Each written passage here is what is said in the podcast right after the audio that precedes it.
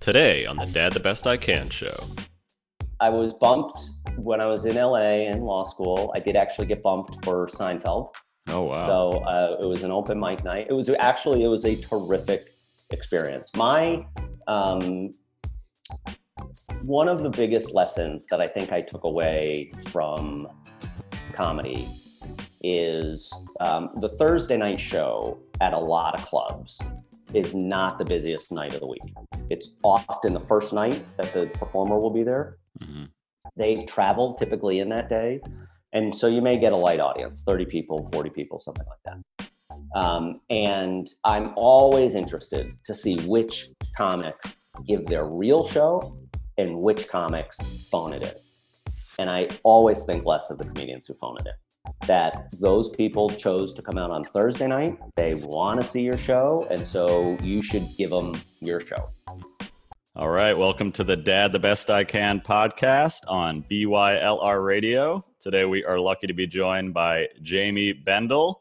Jamie is a stand-up comedian, a lawyer, an entrepreneur, probably 50 other things that we're going to talk about, but most of all, he is a dad. How's it going today, Jamie? Dad first. It's going great.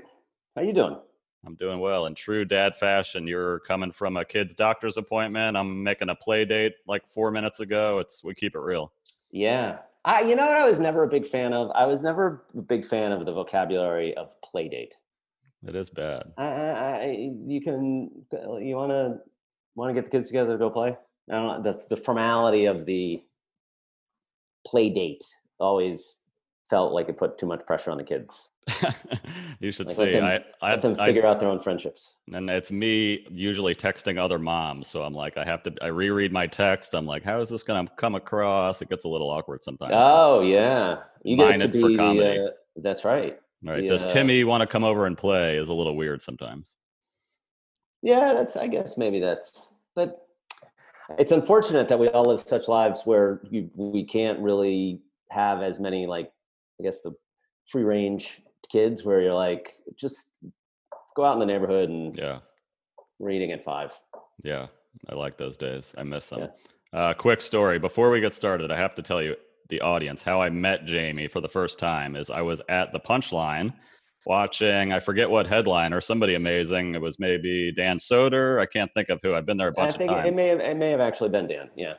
and this guy Jamie walks up there. He's got the suit on. He doesn't look anything like he does now in quarantine version, but crushes it. I put on a collared shirt. that is I went no, I, I went from t-shirt to, to shirt with buttons on the collars. I mean, You do look more like a a, dad. I got a, I got my formal hat on.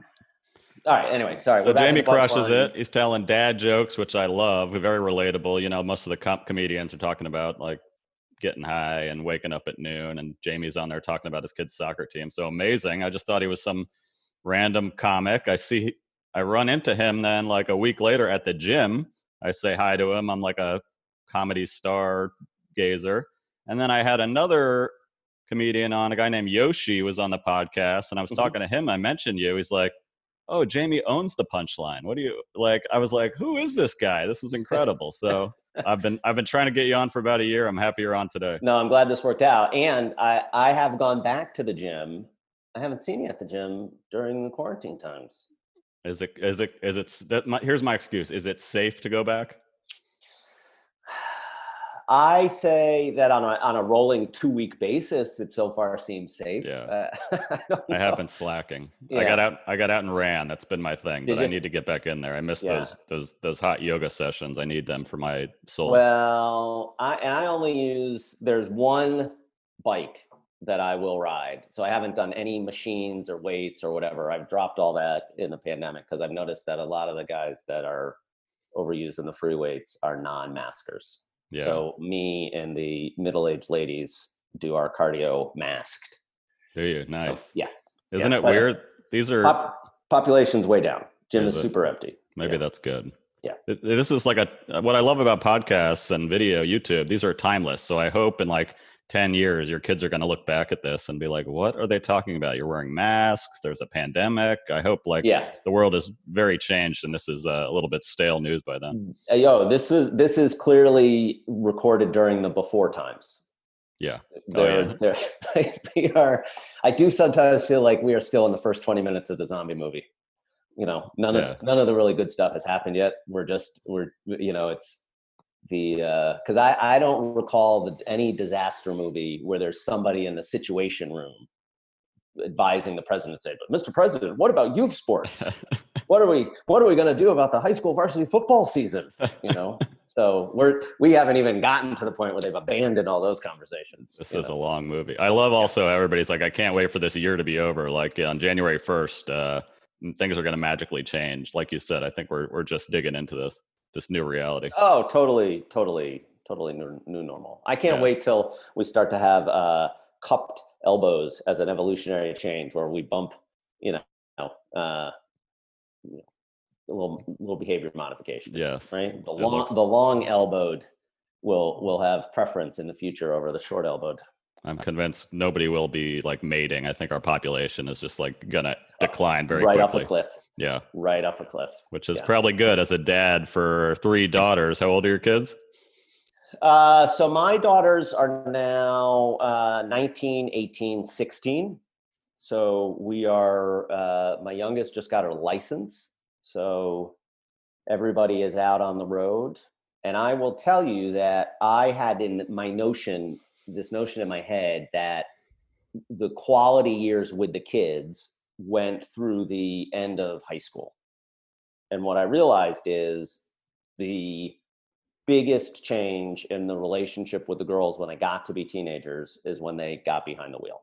Because I, they went from not having to rely on me or for rides to being able to have some additional freedom. And as a result the amount of time that i felt like they were around and accessible to me um, diminished significantly. So if you if you have if you're a dad who has this clock in their head of like oh i got my kids an eighth grader i got five years left and you don't you got like two and a quarter 16 they're gone it's just uh, Yeah. and then you have that you have a little bit of that fear i guess that's always just wired into you where you're like oh my i mean i didn't know how to i can't believe somebody gave me a license at age 16 you got three of them driving around So here's the funniest. So my uh, daughters, for the most part, are age appropriately, like or technologically technologically appropriate uh, texters, right? Um, so that we very rarely talk on the telephone. So I will tell you that it it is, and probably other parents had a similar experience where kid leaves the house in the car, and then within like ten minutes, they're actually calling you on the telephone and the immediate thought is well clearly they've just been in a car accident. They just left the house and they never call me. So something uh, bad must have happened. Um, my wife is big on the life 360 so she's a watcher. So so when the kids were first learning how to drive she'd be on her phone you know tracking them uh, which i i don't have any of that on my phone and i don't do any of that. I figure there was an app that I think when my oldest uh, was driving, it would alert you when she was moving in a car and when she was stopped in a car. But outside of that, I don't need to know the specifics of, yeah of what you're doing. that's intense that's like the Yeah, baby totally. monitor times on steroids i don't think i need any of that in my life. Totally. It's actually it's the other part. So, did you have with your kids? Did you have like the 3D pictures, the the ultrasound 3D? when they were in there yeah they're still Yeah. creepy and hanging somewhere I, I I'm so thankful that we missed all of Yeah. that. We had our baby pictures essentially look like Bigfoot yeah you know, at a distance in the woods. You can't really quite tell what it is. I assume there's something in there. yeah Here, it's like, oh my goodness, I can see all of it, and feel like that would ruin some of the some of the surprise of when they're actually born. it's it's too much information. Did you know you were having girls every time or were you one of those wait until you get to the delivery room surprise We were surprised every time, wow and I and I have very strong opinions about why that should be. tell us. It is driven by the fact that obviously the parents participate in the making of the baby, but the rest of the pregnancy is experienced 100% by the woman, right? She experiences all the physiological changes. She's dealing with uh, everything that's involved with growing another person inside you. The only other part that you actually get to share together as a couple is when the child is born. And I think that part of the magic of pregnancy is all of the speculating that you do it what if it's a boy it'll be like this what if it's a girl it could be like that what are we going to name it what are we going to and as soon as you know what it is you eliminate half of that. And i think it really ruins some of the some of the some of the magic of a pregnancy. The romance so team, you can yeah you can bond together that's true. Yeah you know it's the last it is the last surprise that you get to share together about it. So i have team don't find out I think uh, today we're just so instant gratification that the doctor's like, you want to know? And everybody, you know, they got to have their party, which is a whole, I'm sure, comedy yeah. routine. These pink yeah. and blue things. It's oh. it's gotten it's gotten really out of hand, and I hope I hope we can rein it in one of these days. Yeah, they yeah. have, uh, and I don't know what the idea would be. I guess what would be the opposite of it. So I'm, uh, and again, I I think for some reason I can we miss the gender reveal party stuff um, and certainly the extravagance of it. Um, there is no end of life comparable yeah, event, right? right? There's no tumor reveal party to yeah. be like, we got a tumor, we don't know what it is, you know, come on over and we'll. We could. I don't know. That sounds right? like a new business. You could we could start one of those. You gotta you gotta laugh. All right, so. Jamie, tell right. us. Yes, everything has gotten completely out of control. We're very we're too self indulgent. The whole thing is is gone off the rails. But so I want to know. I know Jamie as the comedian, and also know now he's a lawyer. He's in real estate. He's in all these different things. Jamie, twenty two years old. How did you get your start on this on this ride? Tell us. Uh, well, from a professional standpoint, I, I uh, decided I was going to try. I wanted to be an extra in movies, um, and at the time, Atlanta. Even then, I I'm originally from upstate New York. Came down here to Atlanta to go to college, and had this notion that I wanted to be an extra in movies because there were movies that were filming around town. I had no idea how to do that. Um, I looked in the back of the local free paper about how to get the headshot taken went to some photographer that advertised in the back of it there, got totally scammed out of some cash, wound up with no pictures. It was a it was um, a fairly naive experience that I had um, relative to trying to get these headshots taken. About a year later, decided there's got to be some other way that I could become a extra in movies, and so I decided I would try stand-up comedy. That would be the way to do it. Signed up for an open mic that day once I decided I was going to try it, was fortunate enough to get up on stage had a good experience on stage was terrible as a performer but the overall experience was pretty good. And uh, then was fortunate enough and there was enough of a comedy scene at the time in atlanta that i i got good enough. There was enough opportunities to perform that i was able to start making some money at it pretty quickly. Um, got out on the road throughout the southeast kind of touring as a comedian. When i got to the end of college i decided i would go to law school um, my father is a lawyer. I, had some intention and desire to work with him. I, you know, I respected the way that he had um, put together a life, and so was fortunate enough to get into law school out in California, and so decided I would go try to be law student by day, comedian by night, and that's what I did. And then um, came back here to Atlanta, uh, passed the bar here in New York and in Massachusetts, started making my home here in Atlanta, and shortly, a few years after being back, uh, the punchline turned out to be for sale. And so, together with uh, two other partners, we bought the club, and and it was it's been great ever since. That's amazing. I mean, I have to. You went up the first day. Did you have material, or you just got up and winged it? I had nothing. Wow. I remember calling my dad and being like, "Hey, so listen, I uh, signed up to do some open mic comedy tonight. Do you have any ideas what I should uh, talk about or whatever? Um, and of course, you only get three minutes. And as it turns out, at the time, there was a place in Atlanta that was called the Comedy Act Theater.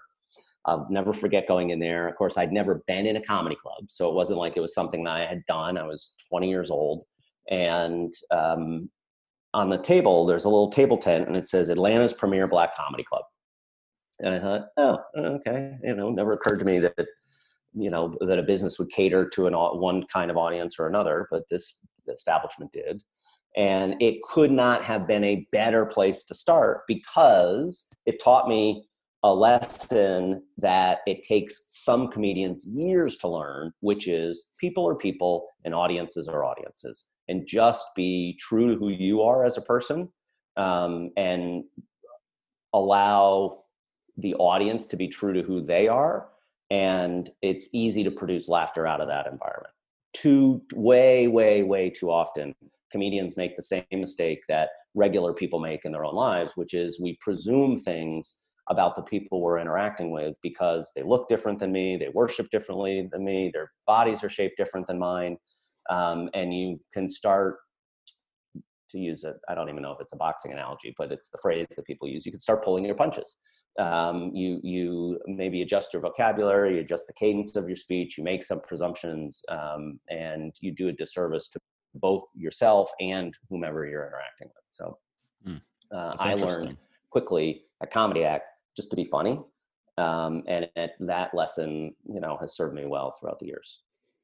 Well, what I mean, I have to say, I've gone up twice, and it's uh, as a bet with my friend. It is as terrifying as people people say it is. I mean, I think maybe yeah. above public speaking, above everything. Stand up comedy, I think, would be people's number one nightmare. I could never do that. Do you find that to be true? I mean, you're in the business, but so, I, so I've not. I I never had, never really experienced the afraid of speaking in front of other people thing um, which is not to say that I haven't had occasions where I spoke in front of other people and it didn't go well, right? So, so, uh, but I never had the oh my goodness, I don't want to be called on by the teacher, I don't want to read in front of the class, I don't want to, you know, that that wasn't ever really part of my experience. So that so that portion of it is a little bit hard for me to identify with. However, I will say that um, being funny. I, I don't know of any person who has never had the experience of making someone else laugh. And really, the, the difference between being a person who gets paid to make others laugh and being just funny in regular life is sort of just having an awareness of being funny. And so, to me, if you are ever able to make someone else laugh, you should be able to get up on stage and make people laugh. Whereas I don't know that anybody feels comfortable saying, I'd like to stand up in front of other people and educate them about the differences between whole and term life. That seems intimidating that you're actually communicating information and you're trying to make the audience better off than they were when the when the your presentation began. Comedy is easy. All I got to do is make you laugh at something and everybody has the capacity to both laugh and say something that makes another person laugh. Hmm. I, I, agree and disagree that I think uh, I mean you take it for granted how how vulnerable you are up there, and I think people misconceive that just because you're funny in real life, get up on a stage there and you have to be a performer. You have I mean I, I imagine when you go up there, you know your stuff cold or are you uh, even today are you kind of improvising a lot of it? no i'm like right now most of my material all, every comedian who's getting on stage is going it's like you're starting comedy all over again because you have people that are coming out of a pandemic. Part of part of laughter is being relaxed.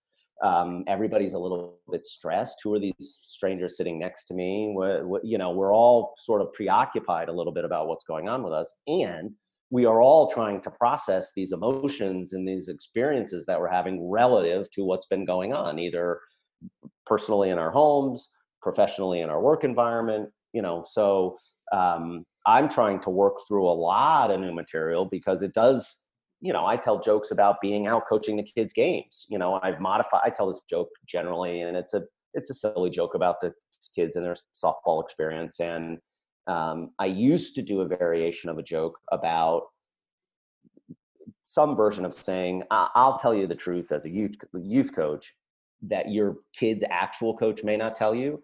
And it's if they're not playing, it's because they're not any good. now uh, I've totally changed my coaching strategy where the worst, weakest kids on the team, those with the most uh, fragile immune systems are out on the field. I want only the strongest and the healthiest with me in the dugout. Hmm. I am not catching. I am not catching COVID. wow, that's good. Katie's got the sniffles. So be like, you want to play shortstop today? You go on out and you play shortstop today, honey. I'm oh man. I'm gonna keep Jennifer in here because she seems non-feverish. I, I, I, didn't even I didn't even think of that. We just wrapped up Little League, and I I was in the dugout with these kids, and I never even crossed my mind that that they could be just little carriers. They're total carriers. Yeah. They're total carriers. Now, thankfully, they should be breathing below us. Yeah. Right. So thankfully, hopefully, they're not. You know. Yeah. You know. I, yeah. I, I, there have been times where I, I, was at something recently, and it was kind of uh, innocent but the, the person who came up to talk to us kind of came and kind of loomed over the table and all i could feel was this like avalanche mm. of possible contagion and i'm like oh, this is this is not yeah you know, state yeah it's it is strange what was the i'm sure you've done so many coaching bits one of my favorites that you did was about the traveling soccer team like of the young kids you remember that one about how at seven years old they're traveling i, I mean I oh, might well, butcher it. well yeah. So, so I think. So here's here's what I, I, I here's what I always try to remember, right? And I and I've I like a lot of parents, I didn't intend. So if you ask 22 year old me, when you're 32, do you envision that you'll be a baseball coach or a basketball coach or a soccer coach? And I would have told you that if I had kids, I grew up in a household where my dad was the baseball coach and he was the basketball coach and um, and I net so I didn't have a bad parent coach experience. And so uh, my father is a big role model to me, and I w- looked forward to the day when I would have children of my own, and I would get to have a little bit of that relationship with them. But um, and I don't do good, do well as a as an observer. So I was of the mindset that if I'm going to go to the field, then I might as well help at the practice. And if I'm going to be at the field and I'm going to be helping at the practice, well, I might as well be the coach. Um, and so it was a little bit of a natural progression. And then once I became a coach, I realized that I started to kind of develop some opinions about, well, how the league should be run. So I thought, well, if I'm going to be here and I'm going to be coaching, I might as well be on the board. Um, and it it's, I think the trap that people fall into, and I really do think it is a trap, is we project success that we would like to see the kids have that can replace the kids' own desire for success. So, I, I, on the one hand, I don't know that I'm a proponent of don't keep score, right? A lot of times there are ages where they go, we're not even going to bother keeping score. I don't, I don't know that I subscribe to that approach. I think there is value to keeping score because it helps put the game in context. But I am a big proponent of you don't need to fixate on the score until much later, right? Um, and I think sometimes you get people that kind of get tied up in there's a 7U, 8U sporting event that matters. And I think most times when you when they talk about, I'm sorry, I don't mean to be hopscotching all over the subject here, but a lot of times when they say when it comes time to talk to your kids about like how babies are made, right? Your kid pops up a question and be like, hey, how did, how did we even show up, right? You, the tendency may be for you to give a lot of information that the kid wasn't even really looking for, right? So it, you you may get into physics and parts and names and all of it when you can go, oh, babies are made when uh, boys and girls uh, really love each other. And I go, oh, great, okay. And you're like, I didn't have to do that much here a lot of times in sports things i think if you were to ask a lot of your seven year old players your eight year old players four or five days after the game tell me two things that happened in your game last saturday many of them would really struggle to tell you something that happened in the game certainly something that was maybe your they might never say to you well everybody knows ryan's going to strike out right? They're that's not anywhere in it. Mm-hmm. They're certainly not going to tell you we won seven to five and, and over that error in the fourth inning.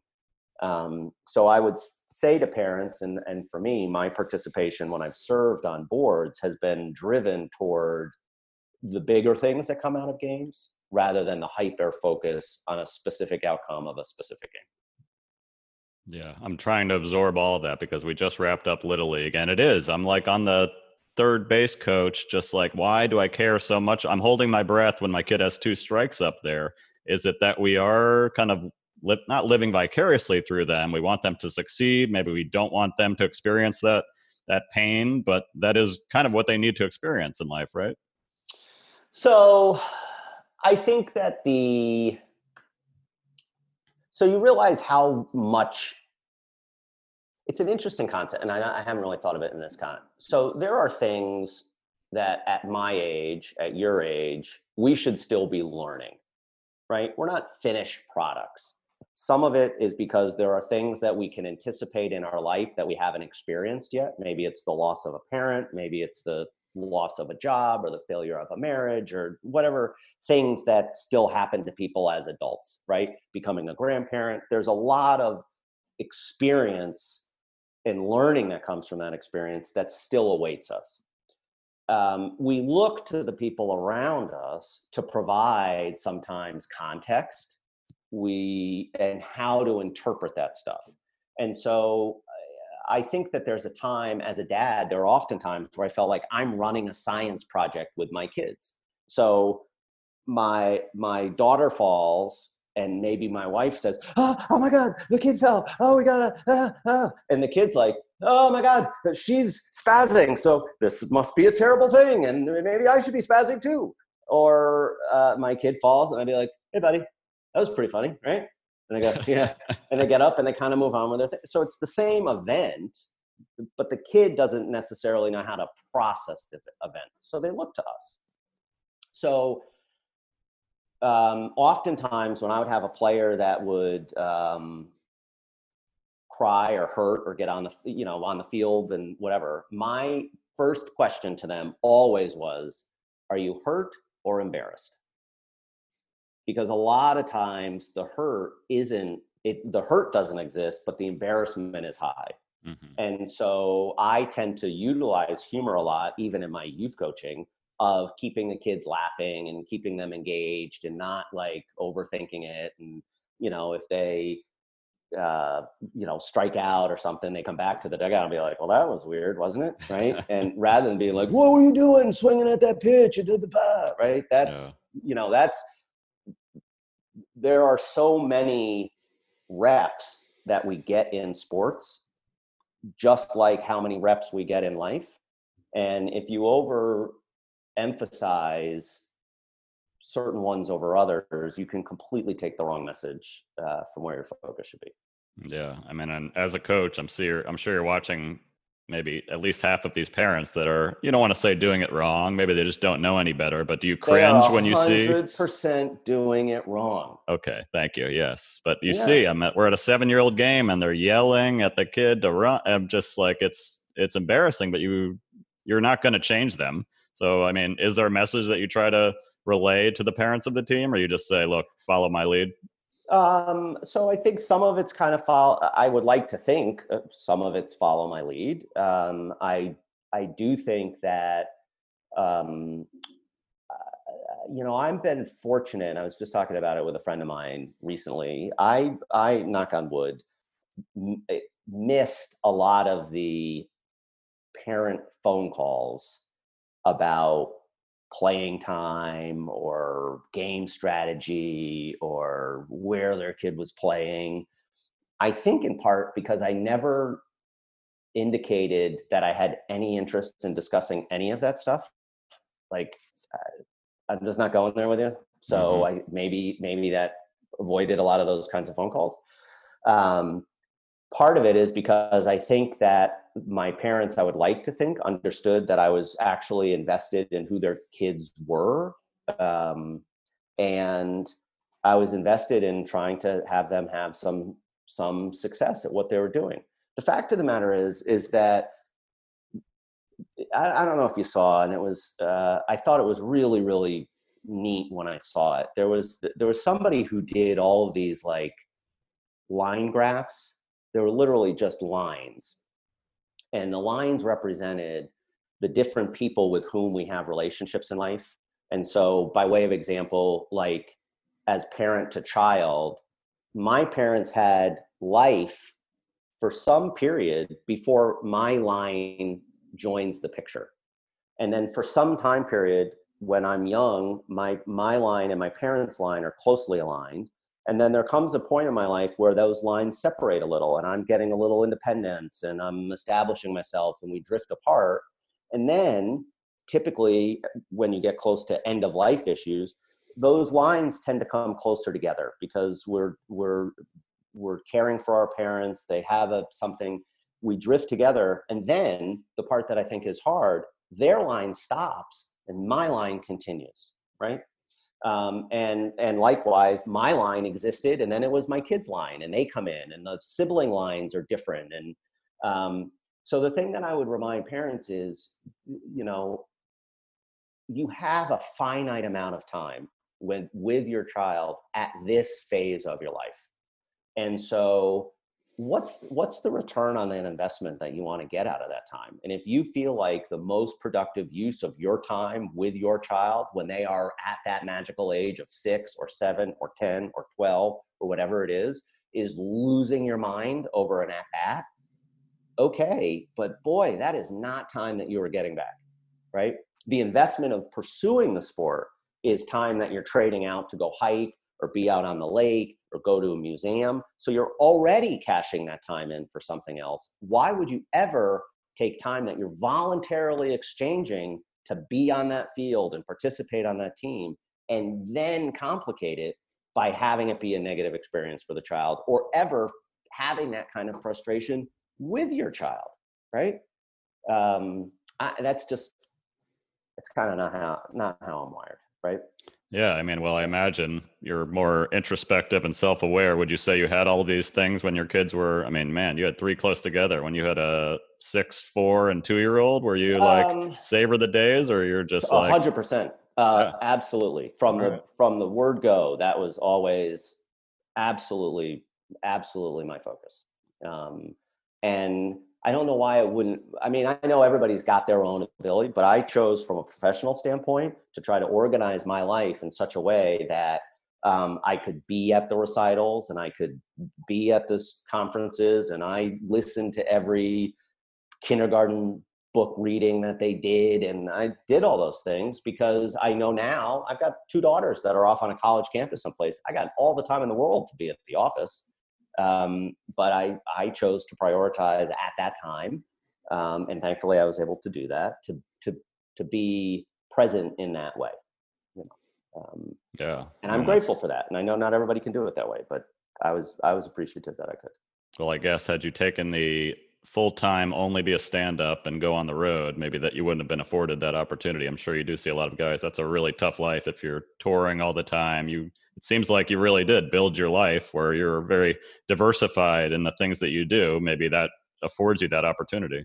Uh, I think it created some spaces, and and you know, and I, and I and I've talked with a lot of people. So you you know, it's it's interesting that you make reference to that because there have been people, comedians who I know, uh, who did take a cycle coaching one of their kids' teams and kind of took some time off from the road so that they could be a coach and they could be present in their parent because you are you know the traditional family time if you are working outside the home it's evening and weekends. Well you know full-time comedians it's travel thursday return monday that you're cutting out a lot of what are family hours. So mm-hmm. um, and i saw that. I mean even when when the girls were younger i'd be going down to the to the punchline we we every Friday night we go out to Friday night Mexican and we'd eat dinner together as a family. And then Kelly would take the girls home and put them to bed, and I would leave and go to the club.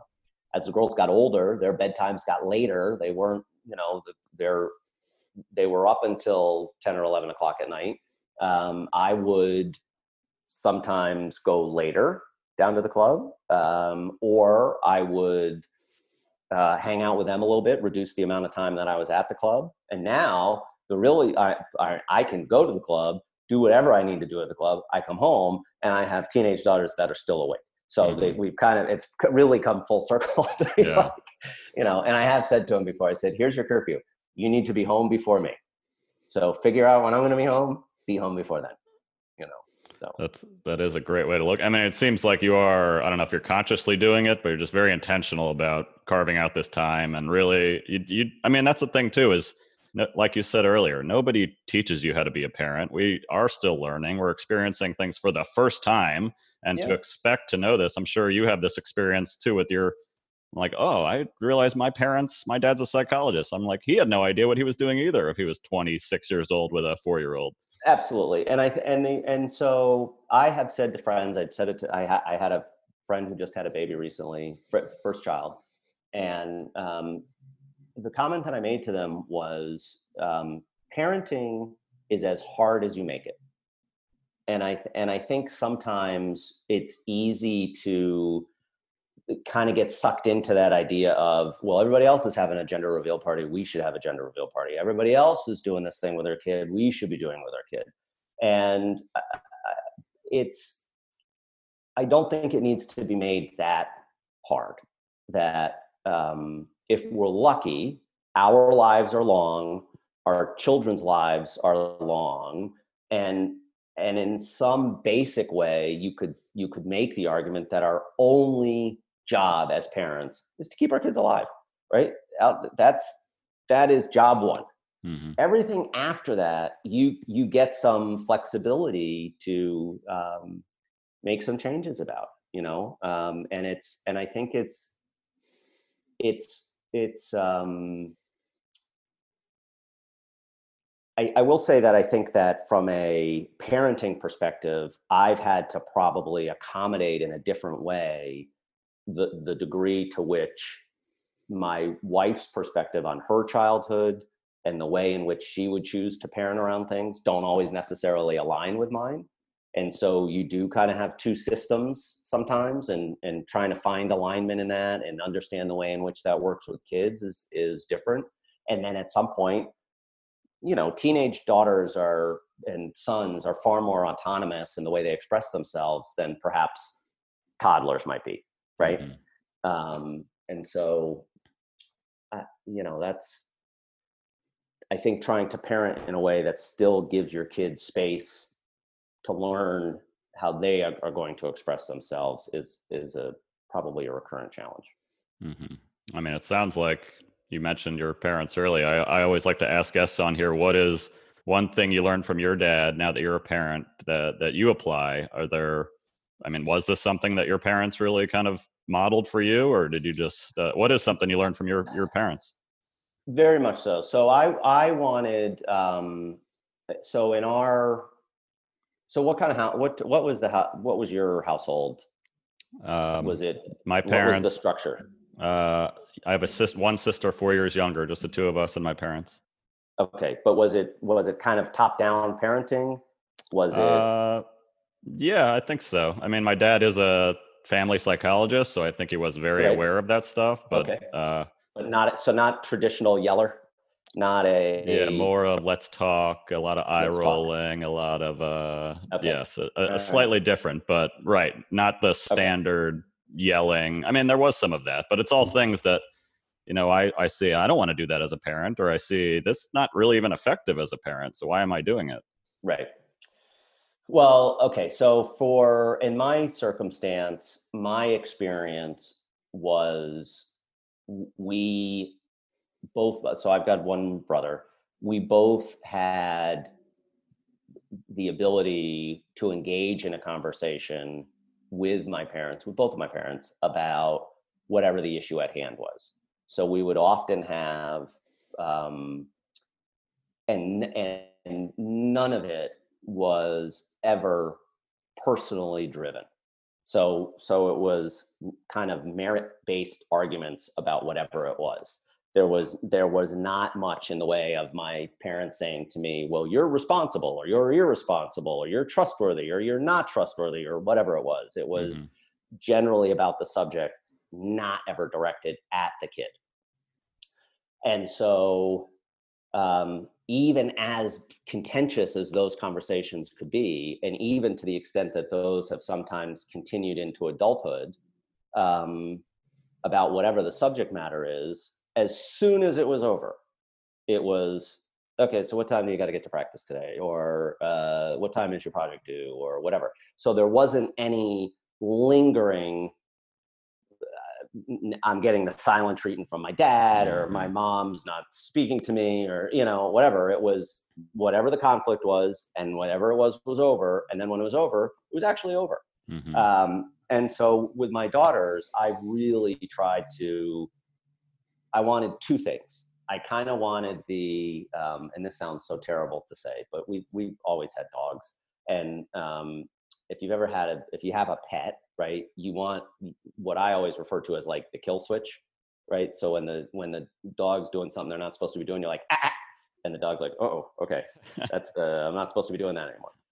I always wanted the ah, ah, right experience with the girls to say what what's happening right now and i'm not using it all the time but when when you get that from me that means we are done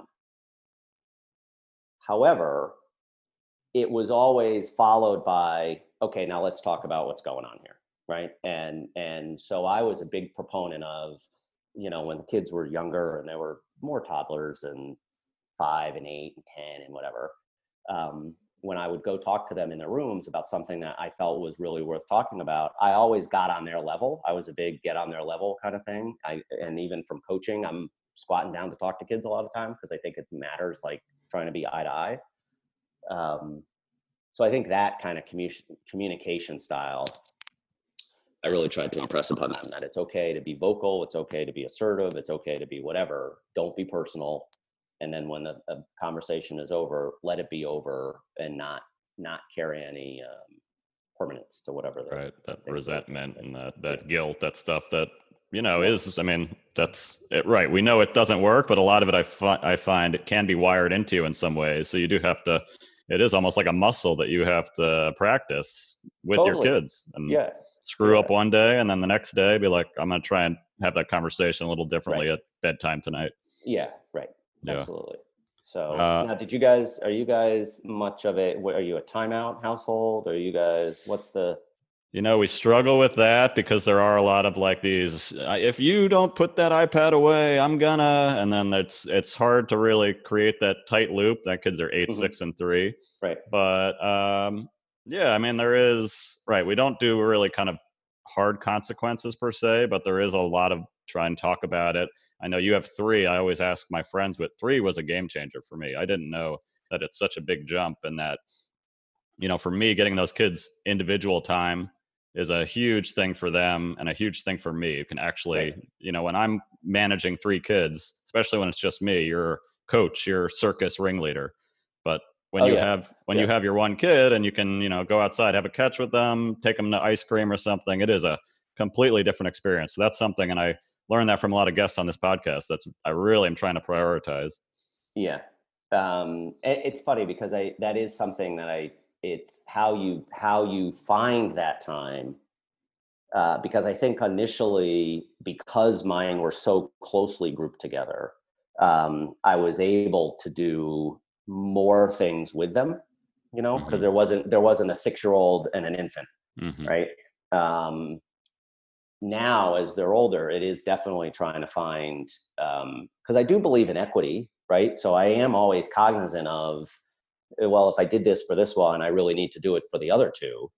Um, but there are times when it's like, come on, just me and you, let's go do something. Mm-hmm. And, and figuring that out a little bit. And I will say that I still find myself times where they're home, they're sitting in their room on a device, really doing nothing. I'm sitting downstairs on the computer, really doing nothing. And I'm like, this is, I'm not going to get this time back. So why am I wasting it this way? Like it's mm-hmm. just stupid.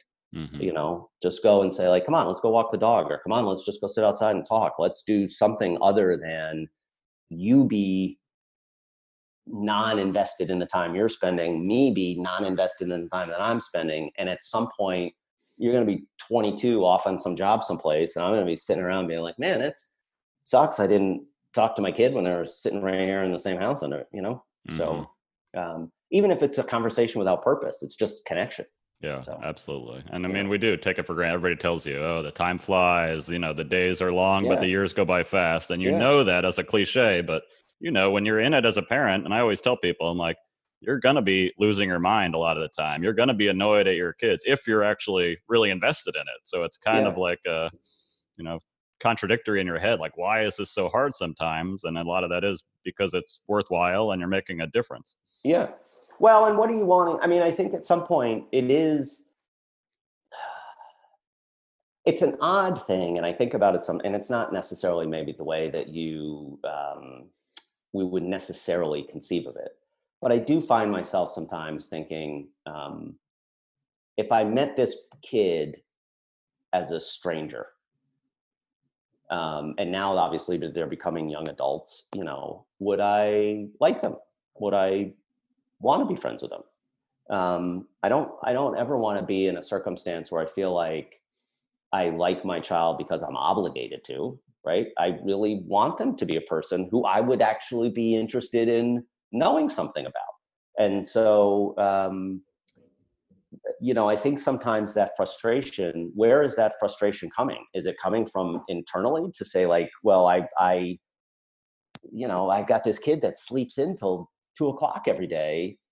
Did I drop the ball on teaching them how to get up early and attack the day? Like, did I Mhm. miss my window? Like, and I find myself thinking about that now um, because you don't think anything of telling a three year old you're getting up hmm or you're going to bed. But somehow a 16 year old gets to decide all of a sudden, Yeah. you know, and I'll say that to Kelly all the time. She's like, well, the girls want to sleep. And I'm like, I don't care. I'm, I'm getting them up. We're going to go do something. Yeah. like, well, you can't do that. They're, sa-" and I'm like, why, why can't I do that? Like, is Yeah. there some age cutoff where all of a sudden you're like, well, they're, you know, they're 12. So they get to suddenly decide that they're not going to go to the movies with a family. I'm like, no, we're going to the movies. That's you good. know? I like and you that. usually have a good experience, yeah. right? Always, always do, but it's always a slog to get there. There's always friction, eye rolling, all that. Yeah. You got to push through it. I mean, I think that's yeah, Yeah. I I, mean, yeah.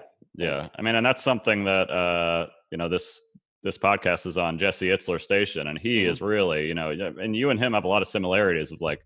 You know, you're out there doing stuff. You're out there taking action, and it's not always fun. He's running hundred miles. I'm sure he's Right. miserable for a lot of that.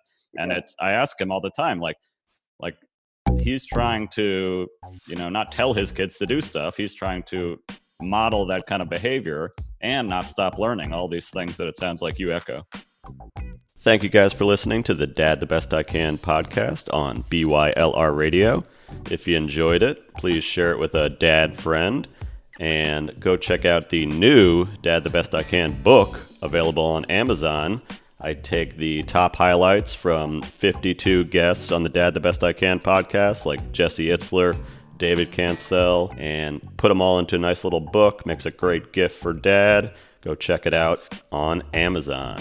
I appreciate each and every one of you listening and talking dad life with me. I'll see you on the next episode of the Dad the Best I Can podcast on BYLR Radio.